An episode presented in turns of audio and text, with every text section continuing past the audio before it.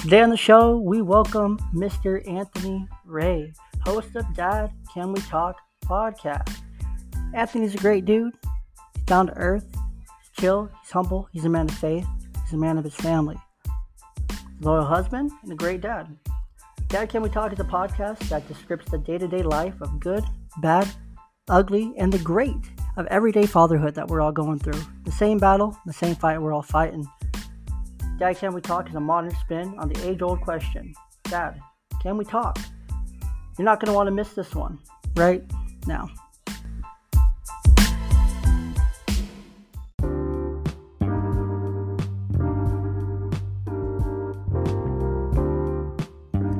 Welcome into season three of the Young Dad Podcast, presented by Ballboy Media. Young Dad Podcast is hosted by the Young brothers, Jay and Aaron.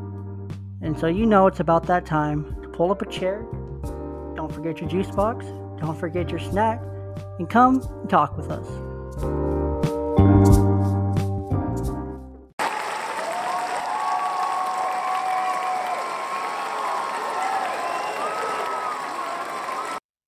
Our live studio audience is always so kind. We appreciate them. Welcome in to season three of the Young Dad Podcast. I'm your host Jay, and with me today is A. Aaron. Hey, Aaron, how you doing today? Another great day above ground, sir. Love to hear it. And joining us from Dad Can We Talk is Mr. Anthony Ray himself. Anthony, how the heck are you doing today? Man, I'm good. We're up early, but we're we're ready. We're hitting it. We're getting after it early. Uh, so, Anthony, you know, thanks so much for joining us today. We appreciate it. Um, a little bit about Dad Can We Talk. Um, it's a platform that you started about three years ago, correct? And kind of just started off you talking to you talking to other dads, you just getting out there in the community, getting to know people. But what was the motivation behind it? What made you start it? Uh, one of my main motivations was um, the fact that I'm an avid podcast listener, and uh, I started off listening to podcasts, listening to uh, true crime. Uh, I'm a big fan of that, listening to stories about serial killers, which is a little weird, but I loved it. I'm the Uh, same way, dude. I'm the exact same way. Who do you? What kind of uh, true crime podcast? Not to get distracted here, but Um, I was just finding just all types of. I just go on Apple Podcasts and type in uh serial killers or true crime, and I just found all types of stuff. And that was like my introduction to podcasts. yep, same and, here. um, so it got a little dark for a while. I was like, Ugh, I might need to stop listening to this for a couple of months. And um, and so I started system a little finding bit. yeah, I had to cleanse it myself. So I went to sports, started listening to some sports podcasts and some music podcasts. And um, one day I was thinking, man, you know, I should, I'm gonna look up some fatherhood stuff. And um, I found a lot, but what I noticed was I didn't feel like there were a lot. I didn't see a lot of black dads podcasting. This was maybe 2017, so this was about six years ago and Mm. um there weren't re- I, honestly i didn't see not one black dad um as a host for a podcast and i'm like wow that's i don't like that you know i feel like we should be represent you know we should be representative in this community also Absolutely. and so I told myself, well, you know what? Let me start one, you know, because I do have um I was in ministry at the time and I would constantly have um have conversations with different guys about fatherhood and just manhood in general. And I said, you know what? The conversations that I have off camera, maybe I should start having these conversations on camera. And um so that was like my motivation like you know i wanted to uh really change the narrative because even when it came to fatherhood i felt like a lot of black dads uh if you really look at the media narrative for years it's always been that we're missing uh we're absent uh deadbeats all of these things are connected to black fatherhood. And so that wasn't i and i understand because i grew up without my dad.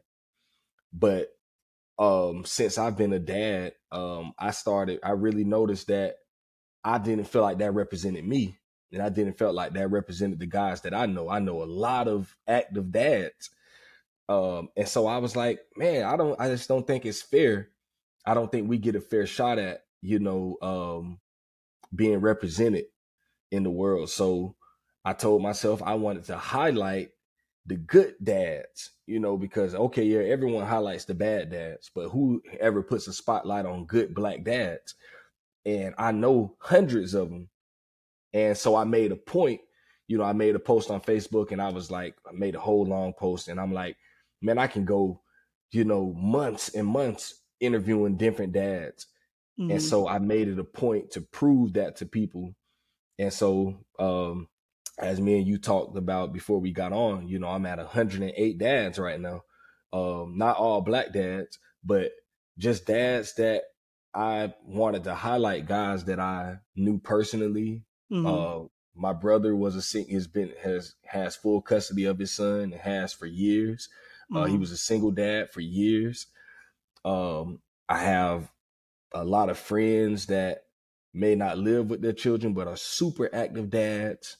Mm-hmm. Um, I know a lot of married dads like myself. Um, I know a lot of just active dads and guys that are going through multiple different situations, but they all we all have this one thing in common. We love our children. Absolutely. And so I want to give these men the opportunity to tell their story from their mouths because a lot of times we hear the story from, you know, our moms or our aunts or our grandmothers or other mm-hmm. women in the community. And I want to give men the opportunity to speak for themselves. Absolutely. No, I love that, man. I love how you just kept saying the word active, like active yeah. dads being active. I think that's so important as we, you know, go through, you know, this journey of being a father. We have to be active. And mm. there's a lot of active dads. There's a lot of da- dads care. There, yeah. granted, there's a lot of dads who don't care. Yep. Um, there are plenty of deadbeats, but I feel like for every one deadbeat dad, there's at least four good dads out there trying that exactly. want their kids, that want to be involved, that are getting shafted by the court some way or another because mm. that's just the country we live in even today, where it's just automatically you're a woman, you're more eligible caretaker.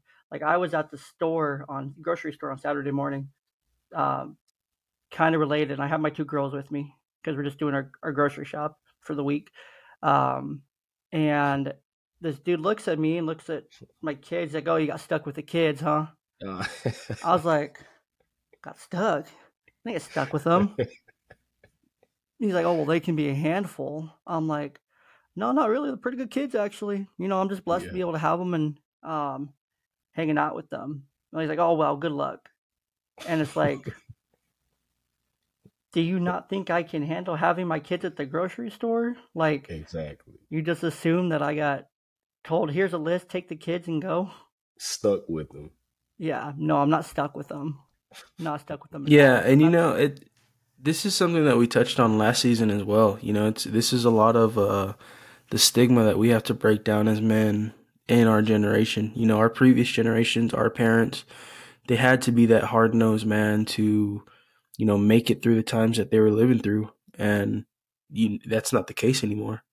You know, you can, you can be the soft man with the, with the hard side on, on, on the back burner, you know what I mean? But it's still there. It's, it's very crucial for it to still be there. But yeah, I, I think we're afforded a great opportunity that our parents weren't, you know, we're, we're able to be gentle and, and, uh, you know, really connect with our kids emotionally and, you know, heal all that trauma that we went through.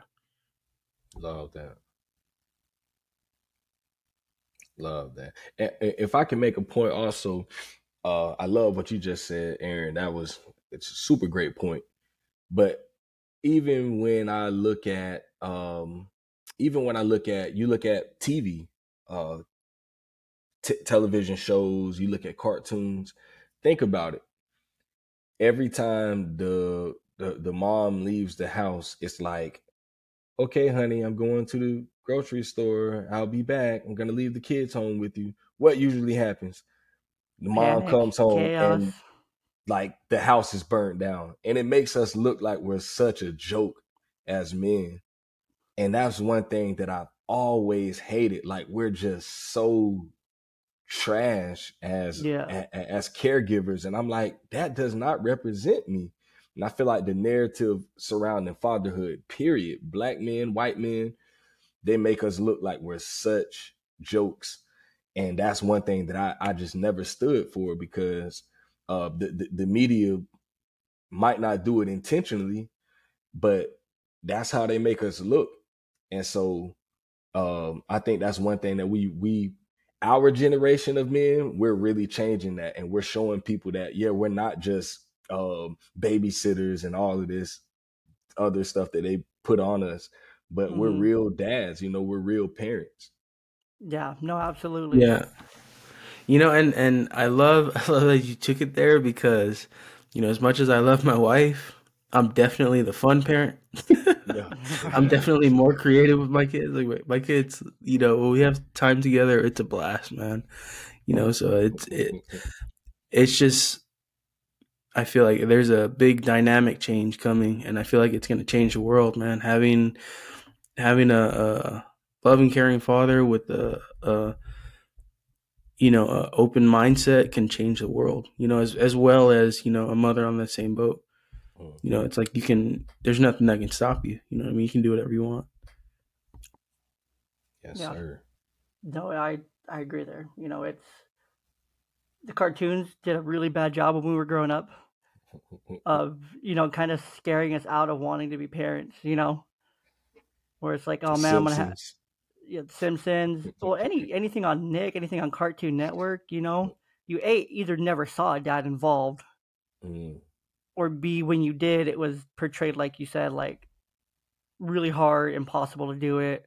Men can't care for kids, and that's you know that's kind of stuck and just kind of like without. I think it's an unconscious bias where it's like, oh, you know, look at him trying, mm. doing such a good job. You know, look at him babysitting his kids. It's like I'm not babysitting my kids. I'm taking care of my kids.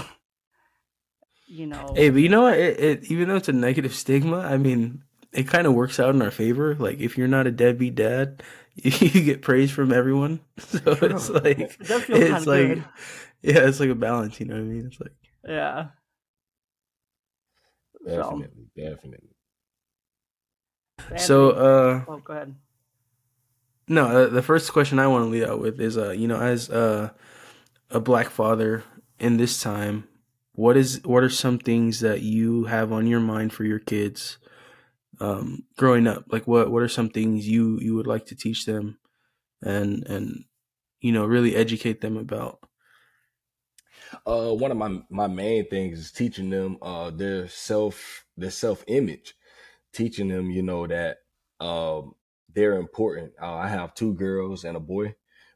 And so one thing with uh me with teaching my girls is that you know uh you don't have to follow society's beauty standards. Um and in all honesty and i've done it before I've if you go on google and you type um if you type in beautiful women, just type in the words beautiful women. Um, most likely the first maybe 10 images would be honestly of white women, most of them with long hair. And that's just, and I'm like, wow, why does that the only portrayal or the, the most portrayed image of a beautiful woman? And so if I'm a young girl and I just so happen to type that into Google, I would think, wow, that's what a beautiful woman looks like.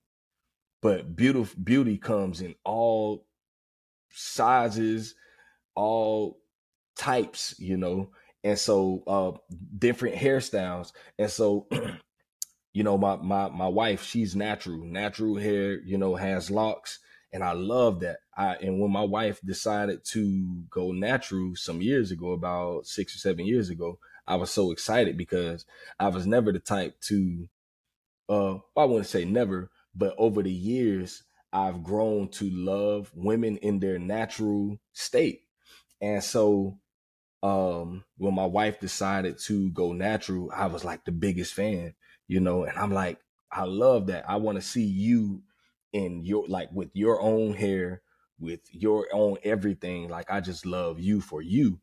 And so for my daughters to see their mom in that way, it gives them also confidence that, you know, you don't have to look like the women on TV. You don't have to look like the women on Instagram, Facebook, and everything else. What you see on TikTok, you don't have to look like any of those women. Be you, you know, and and and, and love who you are as a black woman. and so I'm just really trying to raise my raise my daughters in that way and let them know that they're beautiful inside out. Um, and even also with my son, you know, loving on him, allowing him, uh, teaching him what it is to be a man, you know, and knowing our place in society. You know, we're not anything that uh, uh all the negative stigmas that's been placed on us. We're not any of that, you know, and just really lifting them up and letting them know that they're loved, they're cared for, they're beautiful, you know, and that's my son and my daughters. Just knowing that I don't care if, what anyone else says about you. Always know that you are beautiful and you don't have to be anyone else. You don't have to look like anyone else. Be genuinely yourself. and so, you know, I'm I don't have any hair on my head. I'm a bald man and I love myself, you know, and you know I make jokes about myself all the time. They make jokes, but I'm but I'm confident in myself and showing my kids that you can be confident. You don't have to be anyone else. You know, I'm the only person in my house with a ball. You know, my son has hair, my wife has locks. One of my oldest, my oldest daughter has locks. Uh, my, my my my youngest daughter, and I'm the only bald one in the house. You know, but I'm confident you know, that I don't have to be everyone else. I'm just going to be daddy. You know, I'm going to be me, regardless of what anyone else thinks. Um, it doesn't matter how anyone else looks at me. I'm going to look at myself and be me, you know, so I, and I think that's a hard thing for um, a lot of black children in our time right now. You know, a lot of them feel like they have to look like someone else instead of just being themselves. So uh, that's something I I drill into my children at all times. Absolutely. You know, it's so actually I searched beautiful women when I as you were talking there after you mentioned them. I'm like, I'm just gonna see. I'm just gonna see. Um, yeah, there was I looked at 30 pictures. There was three of them that had a woman of color. Um, so three for 30, you know, that's one tenth, you know. Yeah. And you know that it actually reminds me of when I went and saw um, Wakanda Forever.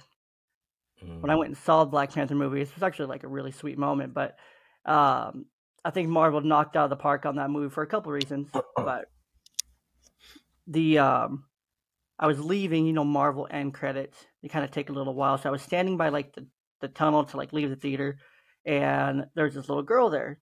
I looked at her; she was she was African American and she said to her mom and dad, she said, "Mom, I love Shuri. Um, she's so beautiful." Mm. And like that was her little way of saying like she looks like me. She's beautiful. Mm. You know, I relate to her. I get it. It's a girl and she looks like me. And so I thought that was just like a really powerful moment how it's like when it is portrayed, it's huge, it's impactful because it's mm. such a mm. positive impact, you know little boys have it all over the place. They have superheroes of color, they have yep. different role models of color, they have all these different people of color, but little girls, they don't really have that, you know. Then it's mm. it's unfortunate, but it is important, you know. You know, racially race race aside, to just teach our kids, like you're saying, to love themselves, to be yeah. confident in themselves. Um, because who knows, they might not always be in a place where they they look like everyone else exactly. and where they're where they're comfortable. Like for me personally, like I went from living in Washington when I was like 13, and then I was in Hawaii. Um, you know, I was way out of place in Hawaii. I did not belong. Yeah. and you know, I ended up making some really good friends. I was really close to people, and then from there, I was in East Oakland, um, California, and then I definitely didn't fit in. One hundred percent didn't fit in, and but you know, through it all, you know, I just remembered like kind of who I am. You know, you adapt to your surroundings and whatnot, but um, you know, I wish that my dad would have told me like, you know, just be you. You'll you'll be fine. Just be you. Um, that's a lot of what I did, but it's important that we give that same message to our kids because Mm. that's what we want. We that's what we want from them at the end of the day. We just want them to be people who are not conceited or too egotistical, but kids who are, you know, confident in their own skin. That can be in any crowd, in any room, and just know that they're that they're there. They're good. Yes, sir. Man, I, I had um an issue that came up a few years ago. So my kids were going to a private school that's Mhm. majority uh white. And so at one point for about a month, my wife put some uh faux locks in her hair, you know, just fake locks, you know, just to um she put them in for about a month and when my wife was telling her that she so she had the faux locks in her hair, but she had her real locks up under, so they were a little shorter at the time, and she was giving them some time to grow. And um, so when my wife was gonna take them out, my wife, uh, my, my daughter, she just was hysterical, and she's like, "Oh, oh my God, I I I don't want to take them out, and people are gonna think I'm ugly, and all of this stuff." And I'm like, I'm kind of listening to the conversation, and Mm. I don't know, I just got upset, and I'm like, "What are you talking about? Like, who said that you're ugly? Like, who told you that?" And she was like, "No, no one said it." I'm like, "No, obviously someone told you that you're ugly. Like, why would you?" say that you're ugly when mommy is about to take your hair out when your hair literally looks like what's in your hair right now is just a little shorter. And I'm like, who said that to you at school? And so she reassured me that no one said that at school. You know, it was just something that she was thinking that people would think. And, you know, it kind of hurt me to my heart. Like, wow, like, baby, why, why, why would you think that about yourself? You know, like, don't, don't, don't look at what other people, you know, a lot of the other girls, like I say, the other girls at her school had this long hair. And I'm like, that does, that's nothing. That has no significance of anything. Like, that's them. Don't let that make you feel bad about yourself. Like, you're so beautiful. And you've always known that. I've always told you that. Everyone else tells you that. Why would, like, what in your mind? And I think she just kind of, like, that was my first time really seeing it in person where my daughter just kind of freaked out for a quick second. Mm. And, uh, you know, I just had to really reassure her that, you know, of her beauty. And it, it's, it's a real thing, you know, and I know it's just not with black girls. It's with, I'm sure with all types of young, young girls, you know, uh, because there's such a, you know, you can't walk in a Walgreens or CVS without seeing, you know, this perfect woman on a poster. You Mhm. know, you look in magazines, you see all of these perfect women with the the the, the perfect hair and the perfect skin, and it's like that stuff is so fake, you Yeah. know. And we have to be able to teach our daughters that, you know, like I love my wife's flaws.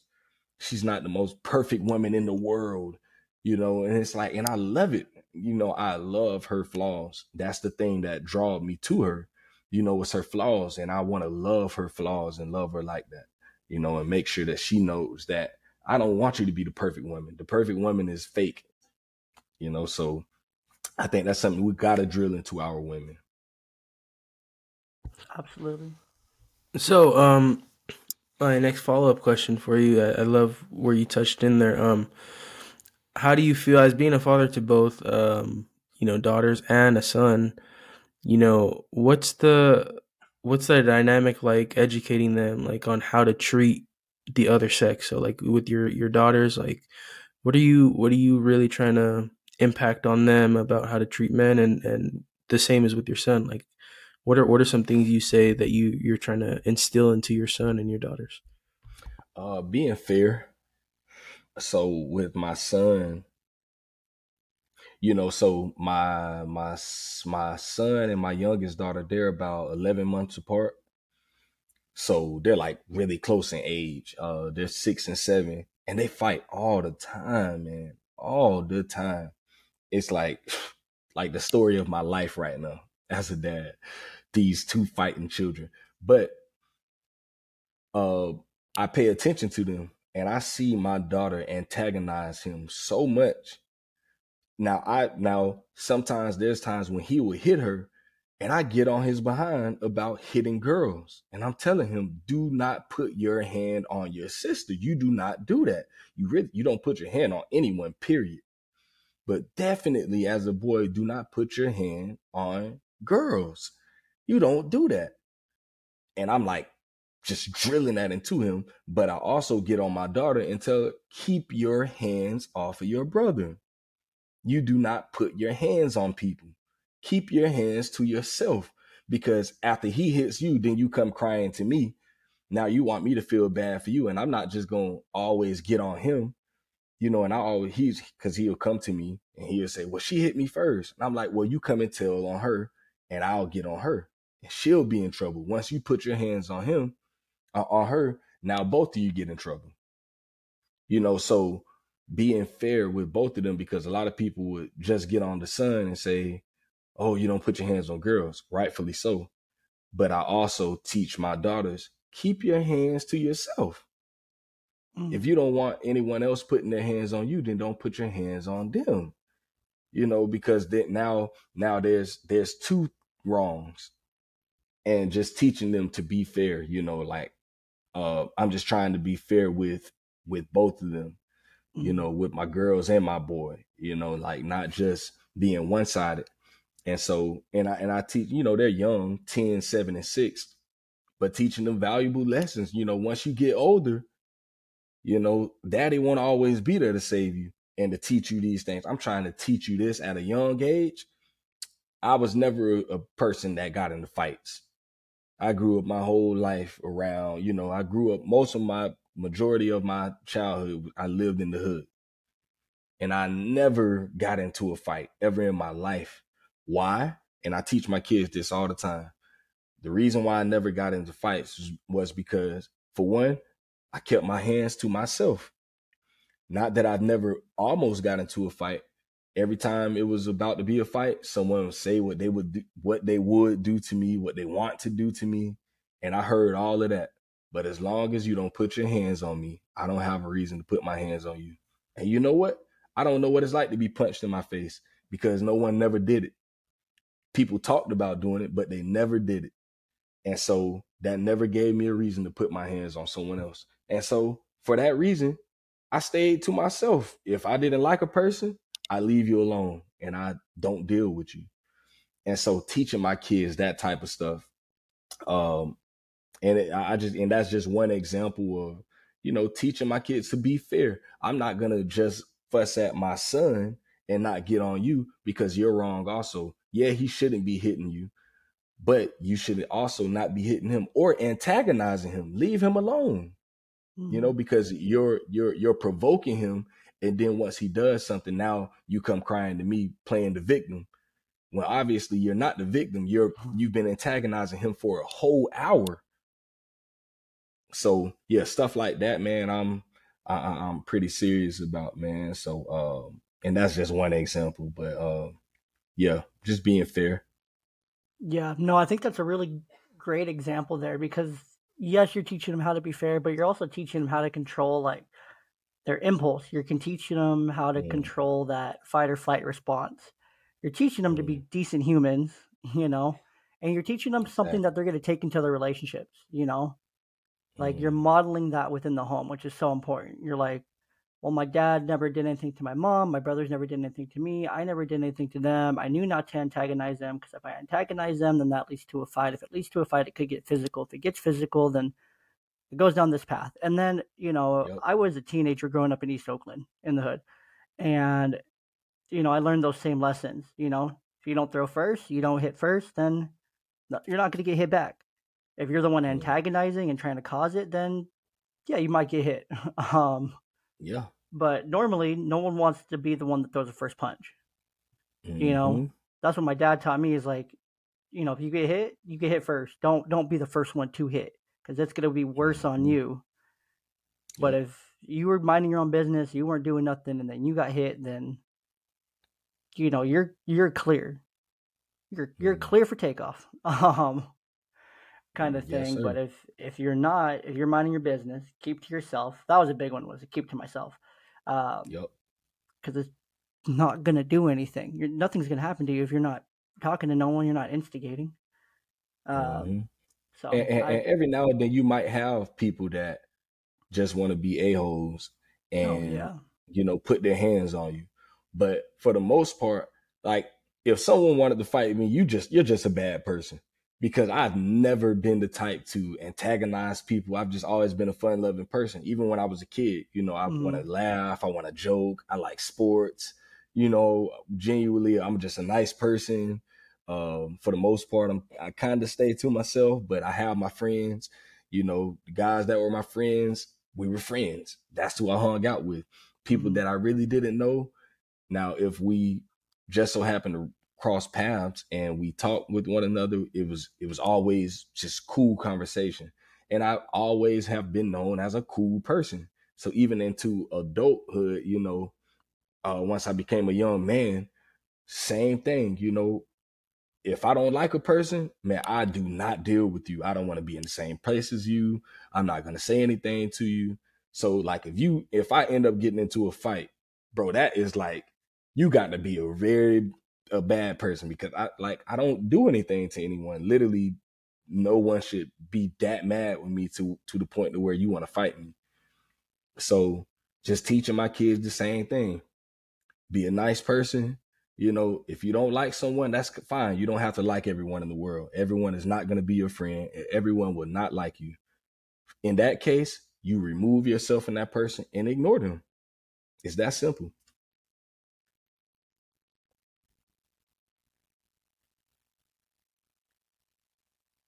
I think your um your sound is out. my bad. Uh, so you your your kids are starting to get older. They're starting probably to realize some things about the world that it's not a nice place. Mm. And um, what are you doing from your perspective, or what are you doing to try to help them understand why someone might not like them just because of the way that they present themselves, the way that they look, the way that they're walking down the street? They like. I'm sure your kids are great kids, great people, you Mhm. know. And obviously, the world's cruel. So, what kind of things are you doing in that instance? Um, if you need me to clarify, I can clarify. But I think I know it. You know what I mean. Yeah. Uh mostly teaching them history. Uh I'm a big history person. Um and I I I have them like my my oldest daughter, she's big on books. So uh helping having her read different books and stuff. Um one of the books was the story of Ruby Bridges, which was uh I think she was like one of the first young women, black women to integrate a white school.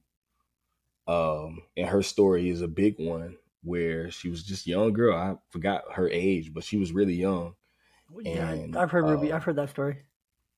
Yeah, and showing them that story on how some people, because you know, the question for my daughter was, well, why did they hate her so much? I'm like, that's just how it is, you know, especially back then. He was it was six crazy. 1960. Sheesh, six years old, man, and she had to go through that, Mhm. and um, and and that was a big thing. And so when my daughter asked the question, well, why did they hate her so much? And just teaching her that there's some people literally that would just hate you just because of you. You know, you don't have to do anything to people and they'll hate you. Mhm. And you can't do anything about that. All you can do is live your life. You look at Ruby. Ruby just went on about her day, went to school, and I'm sure it probably um messed with her mental a little bit, but thank God, you know, she had her teacher there. Her teacher continued to teach her. yes. Um, she had her parents, Mhm. and you know, she did what she had to do. You know, you just keep it moving. You know, you can't allow the hate of others to allow that to affect you. You know, you got to keep moving. And so teaching them about history, uh, the history of race in America, I just think it's an important thing, you know, just Absolutely. that that dynamic will probably always be there. You know, it'll just it's just especially and we live in Florida. And uh the city that we live in right now, Gainesville, we live in a city right outside of Gainesville called Newberry. Mhm. And Newberry has a big time history of racism. Um I think there was like five lynchings here um some years ago. And Uh, so we live, we just live in this area, you know. So uh, uh, helping them to understand the history of our state.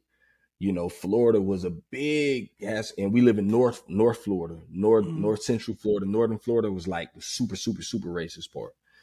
And so a lot of that still exists here in this area. Um, I was just watching a documentary uh, two nights ago about some stuff that happened. Uh, the FBI found these um, these KKK members uh, that were working. This is like 2016. They oh, three guys got arrested in 2016. They were um, KKK members, and an FBI agent infiltrated the KKK, and he was basically, you know, he was wired, and they made a whole documentary about it. It's on uh, Hulu, and this is like I said, this is 2016, man. Like what is that? Seven years ago, and they all worked at a prison here in Florida. And it's like literally 15, uh, about 20 minutes down the road from where we live right now, at the prison down the road. Mm-hmm. And like it's that close to home. That's wild. And so yeah, it's it, it's some it's some wild stuff. So just really teaching my children the the uh their history and letting them know that everyone will not like you. I'm just here to let you know that's the yep. reality of of life, and everyone doesn't have to like you. No. That's fine, but do not allow them to affect who you are. Absolutely. My biggest thing: don't allow them to affect you. I know there's some people that don't like me, even at my job. Okay, cool you know what? I'm gonna make you even more mad because I'm gonna continue to excel. I'm gonna continue to be me. I'm gonna continue to be just who I am. I'm gonna love you. You know, I'm gonna be nice to you. You know, uh, I might not be your best friend, but I'm gonna be cordial. How you doing, man? Yeah, Keep it moving. Still gonna talk to you. Still gonna interact with you. I'm not gonna ignore you. I'm not gonna blow you off. I'm not gonna pretend you That's don't it. exist. I'm gonna intentionally make sure you know you exist in my world still. I'm gonna intentionally still say hi to you. I'm still intentionally gonna make you feel like you you're someone and that maybe we exactly. don't talk in depth but you know i'm still going to interact with you mm-hmm. because that's the kind of person i am that's my reflection of myself and i love that you brought up ruby bridges um, because the reason that she got into that school was because that city um, new orleans had given all the african american children, school children a test to determine which students could enter the all-white school and Bridges was one of the few who actually passed and then was selected for the enrollment, which means mm. that, you know, the deeper meaning there was that she belonged. Mm. Well, everyone in that school knew she belonged. They knew she was smart mm. enough, they knew she was capable enough.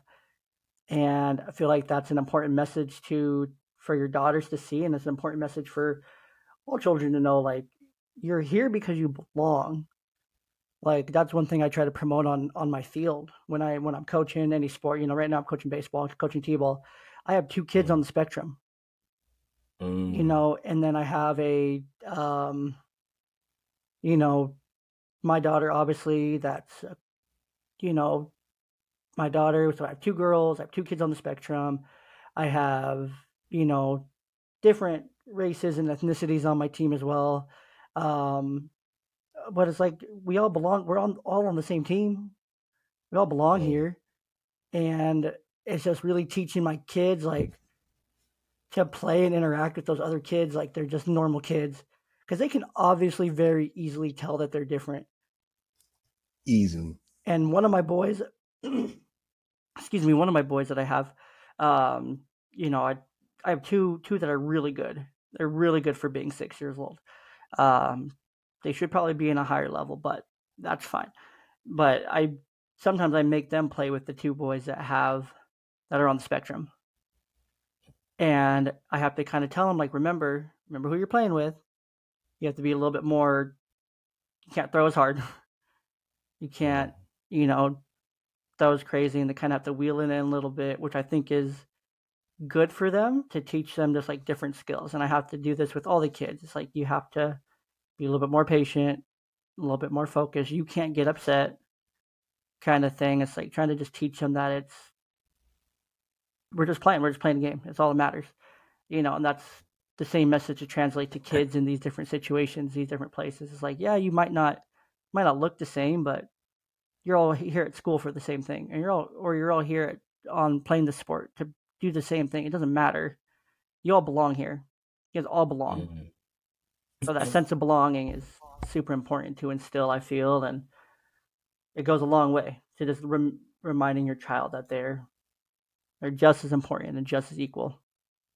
Mm. Yeah, you know, and honestly, I think it's just a lesson, uh, humility. You know, just just teaching your kids to, you know, just you, you don't see that kind of stuff. You know, I I'm privileged because here in Southern California, it's a big melting pot. So yeah. that's, you know, we don't have to deal with that kind of stuff. So, you know, I really feel for you. Um, I, I know how it can be on the East Coast. You know, I have family in Tennessee. I have family in Kentucky. Mm-hmm. Jewel does too. You know, it's like it's we.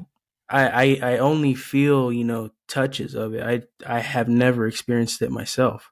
You know, even when we were out there, I didn't experience any of that. You know, and so it's like I I know it's there. I I hear about it all the time. So you know, it's like all you can do is just really teach your your kids, like you said. You know, just be humble be be that person that's just gonna power through it like you're not gonna affect me i'm just gonna smile at you and, and continue being great you know i loved when you said that because that's all you really can do man and you know I, and i think the rest of the country eventually will shape up to be like how it is here. You know all our kids are gonna intermingle and i definitely think our generation and our kids generation is gonna break that wall down completely. You know i, I think that's gone in the next 20 30 years. Let's hope for it. yeah, it literally, it literally just has to die off um, at this point, and I don't even mean that in like a negative way, but I mean, kind of does just have to have to die off. But at the same time, it's one of those things that's taught to like mm, keep yeah, going. Yeah, it's, definitely. It's taught. It's not a learn. It's not a natural behavior. No one's born racist. No one. No one's born to hate someone else, especially not a kid, especially not a mm. child. Like children, they don't have that capacity in their minds oh. to to hate. Um, kids are smart. They understand. They understand. They're very aware when they're in a situation. They're aware of these different things. I mean, there's a difference between making your kid aware of color and then teaching them like stereotypes, expl- teaching them a limited knowledge that's going to do them mm. a disservice instead of like you're doing, teaching them a history, teaching them the background, sharing stories with them. Like for my daughters, I'm my dad's half black. I'm a quarter African American. and My daughters are an eighth. Um, so they're um, I don't remember. Anyways, but my um, when it was Black History Month, you know, my daughter's five, and so I'm like, you know, this would be a good opportunity to try to start teaching her about like some of these parts of her um, mm. because I feel like that's super important. I mean, they're parts of me, they're parts of her. Yeah, you know, she doesn't appear it whatsoever. Um, and so, but I was trying to teach her these different stories, and it was one thing that I got her. I got her the shirt from Target because I think Target's done a really good job the last couple years with their yeah um like clothing selection during Black History Month to like highlight you know African American artists and all these things. It's been really cool. So I got her I got her this shirt that had like four different faces on it. And it was hard for she didn't want to wear it to school because she felt like if she was asked a question like she couldn't talk about it. She didn't understand mm. like what it meant.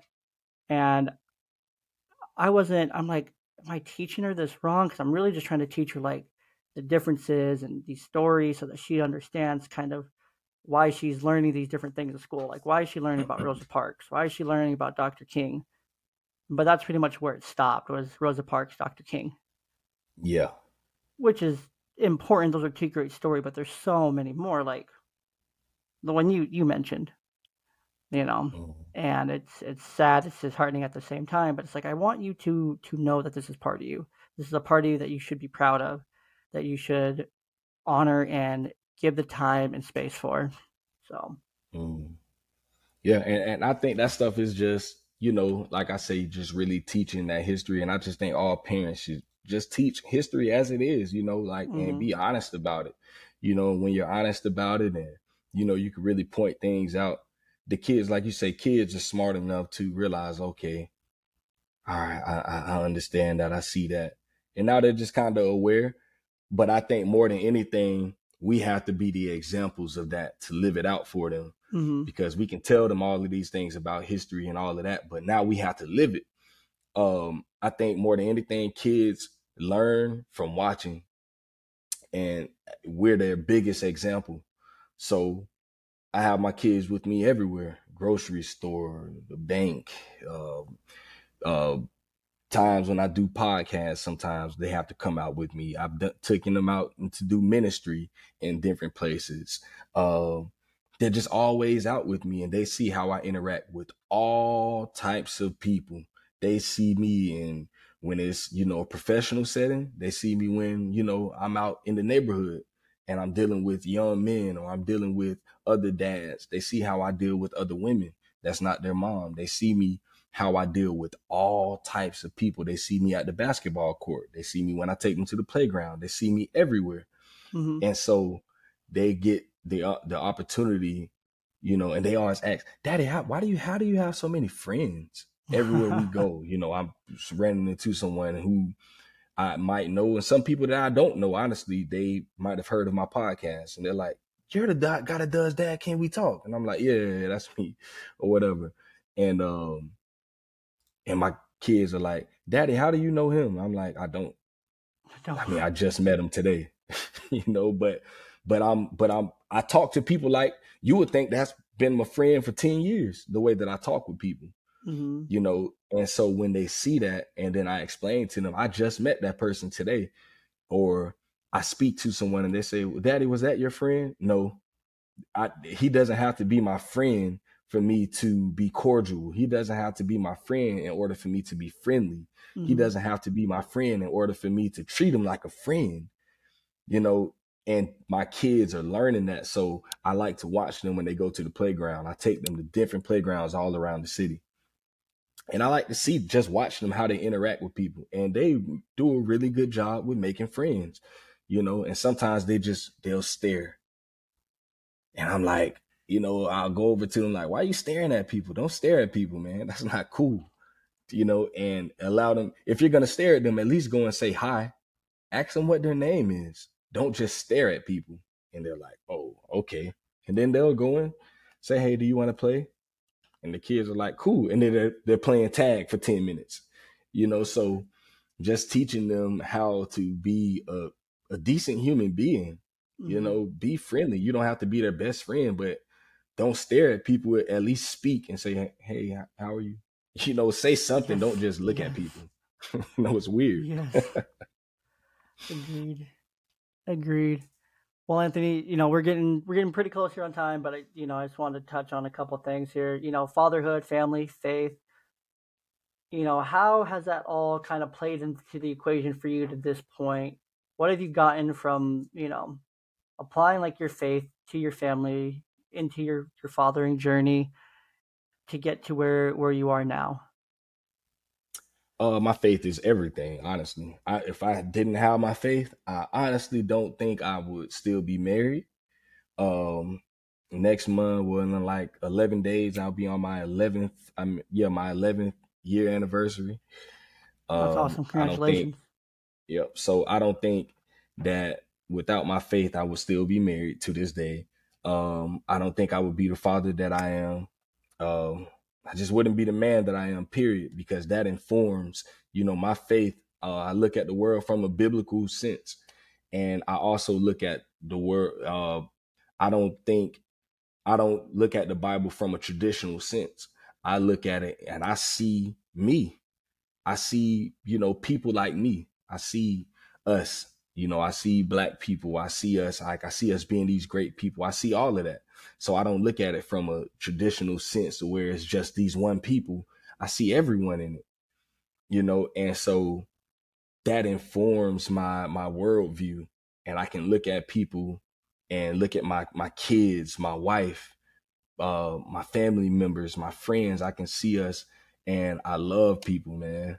You know, and I also understand that there's some evil stuff that happens in this world, and there's some evil people, and that's just reality. And so that keeps me grounded and helps me understand that, you know, I have to be the example for my wife, for my kids, and for my community. And in order for me to be the man that I have to be, I have to look to a higher power. I have to look to the most high. You know, without him, I can't be this person. I, I literally can't. Like I've tried, you know, and I veered away at times. And that's when I find myself getting in the most trouble. You know, it's when I veer away from those principles and those laws and those statutes. When I veer away from that stuff, that's when I find myself in trouble and I do things that I probably shouldn't be doing and I say things I shouldn't be saying. Mm-hmm. And uh, so it keeps me, it keeps me on a, a straight and narrow. It keeps me on a path and allows me to be this person who I am today that everyone looks at and says, man, that's a great guy. And I'm like, yeah, only because I have this thing living inside of me that informs me um, leads me into righteousness, man, doing things right, uh, treating people right. Mm-hmm. And um, so it has everything to do with my faith, my my family, everything. My faith has everything to do with my life. Literally.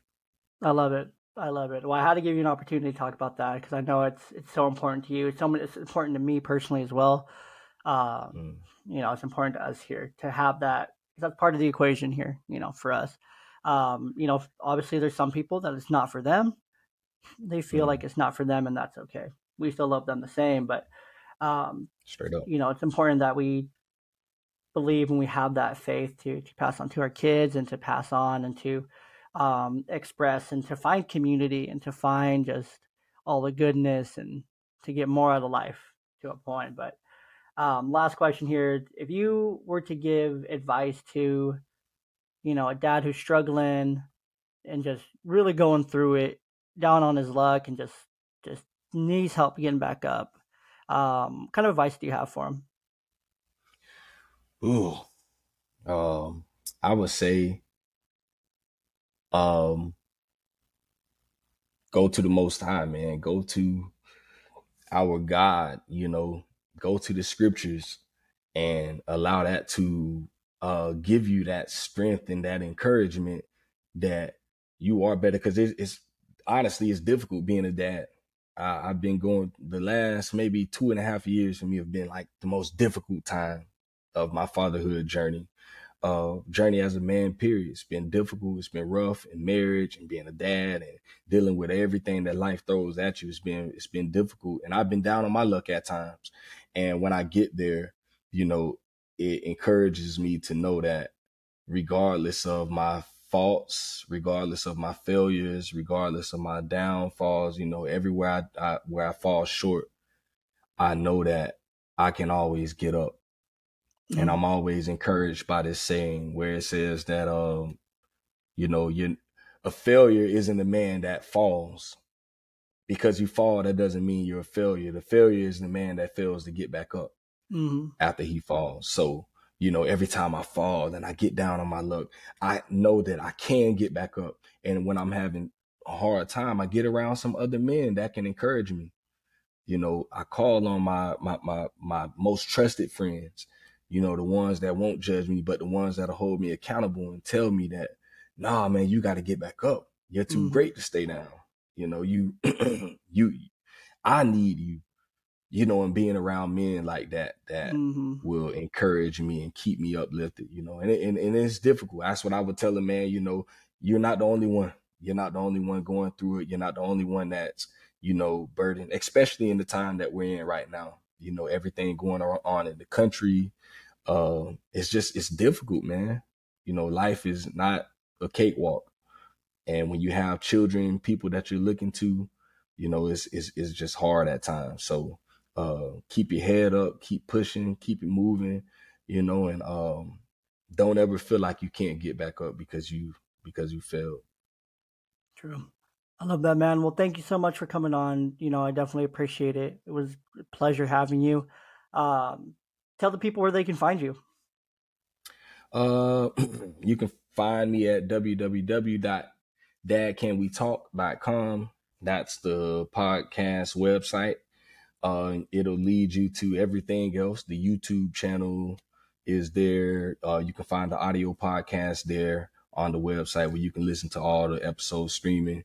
You can find me on Apple Podcast and Spotify at Dad Can We Talk Instagram at Dad Can We Talk, Facebook at Dad Can We Talk, or you can find me on my Facebook at Anthony Richard Ray. Um, and I think that's it. Uh, you can go on Google and just type in "Dad, can we talk?" and all types of stuff will True. pop up. True. So, um, yeah, you can find me in those ways. Don't hesitate to reach out if you got questions or anything. I'm an open book. Uh, yeah, if you reach out, I'll definitely get back to you for sure. Well, again, Anthony, it was a pleasure. Thanks for coming on. We definitely appreciate it. It was great talking to you, get, getting your insight. Um, thanks for thanks for helping us kick off season three. You Oh, know, yeah. it's it's gonna be good. It's gonna be great. We're excited, but again, thank you so much for your time. Uh, thank you guys for listening today. We'll catch you next week.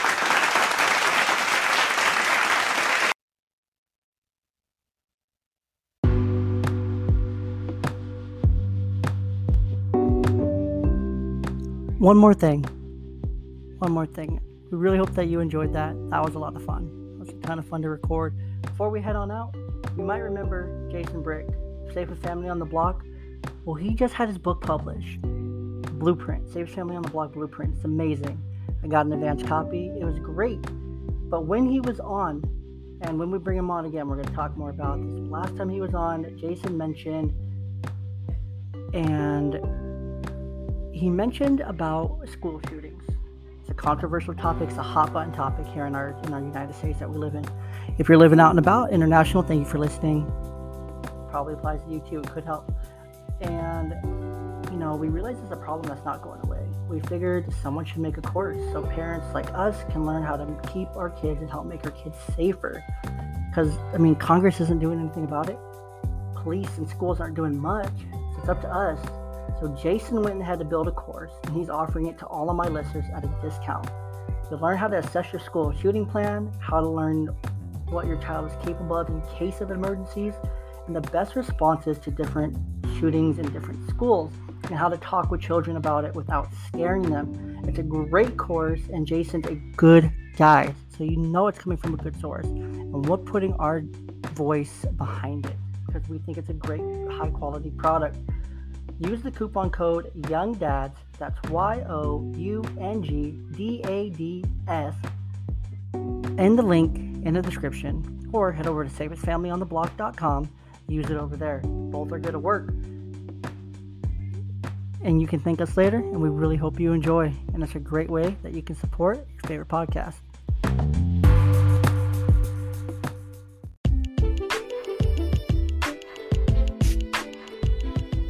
Thank you, thank you, thank you. Thank you so much for tuning in to another episode of the podcast. We sincerely appreciate you being here. We sincerely appreciate you listening all the way until the end. Hope you enjoyed this episode. We sure had fun recording it. Make sure you head over to the website, ballboymedia.com. You'll be able to see all the amazing things we have going on the projects, the podcast, the blogs, all the fun stuff we have going on over there. You can also check out that link tree in our in our description on every single episode. That takes you to our deals, to the website, to the podcast, and gives you all the ways to like, rate, and subscribe, and everything that you could want to do. Make sure that if you're listening on Spotify, you stop for a moment, go ahead and drop us those five stars. If you're on YouTube, hit that subscribe button for me. Like the video, comment, and share. If you're on Apple, leave a five star rating and leave a review for us to read in our next show. Any other platform, make sure you rate, review, comment, and share the podcast with a friend. Uh, because I know you have friends that you want to share this with. Lastly, make sure you go and follow us at Young Dad Pod on YouTube, Instagram, Twitter. We cannot wait for all that's to come.